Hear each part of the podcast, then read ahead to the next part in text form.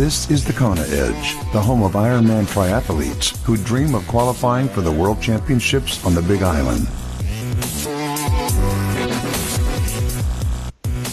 Welcome back to yet another edition of the Kona Edge. I'm Brad Brown, and uh, we head back to Mississippi to catch up with Jeff Fejfar. Jeff, welcome. Nice to nice to have you back on. Thanks for, for joining us today. Yeah, glad to be here.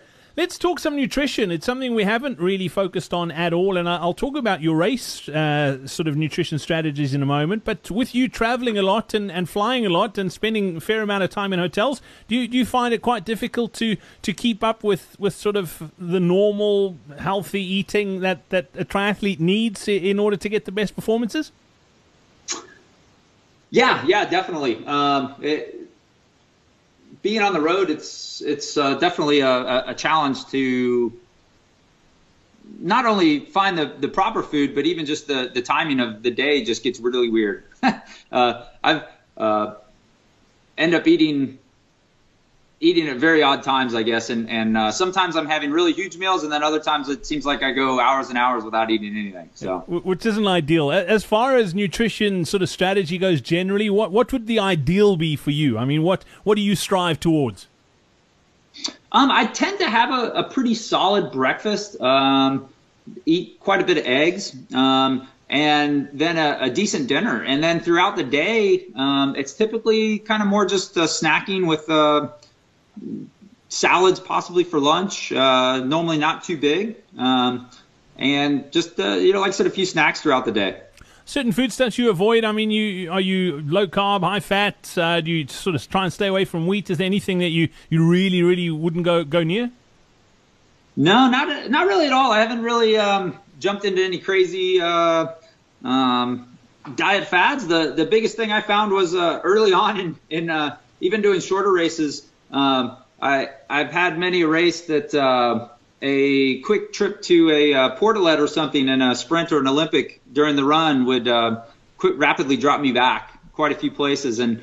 Uh, so my wife at one point had suggested uh, trying cutting out um, uh, some dairy and some gluten, at least in the final days leading into a race. And uh, I did find that to be pretty successful for me. So a lot of times in the in the final three to four days, um, I'll start to cut out, um, you know, just standard uh, breads and um, your normal kind of gluten type items, and try to replace those with um, other grains like uh, rice or quinoa or uh, sweet potatoes, things like that. And and I've actually found that's been been helpful. Brilliant. And as far as race day itself goes, how do you how do you attack a, an Ironman from a nutrition perspective?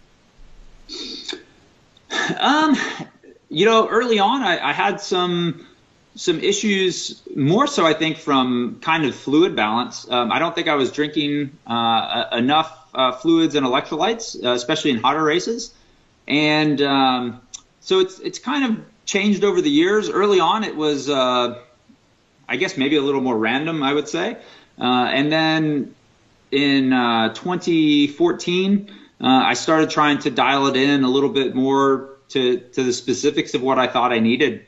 Um, and uh, when I raced at Boulder, which was up at altitude, I actually um, am much on the higher range from what you'll hear a lot of coaches, but I think I, I took in uh, somewhere in the range of 560 uh, calories an hour while I was on the bike there.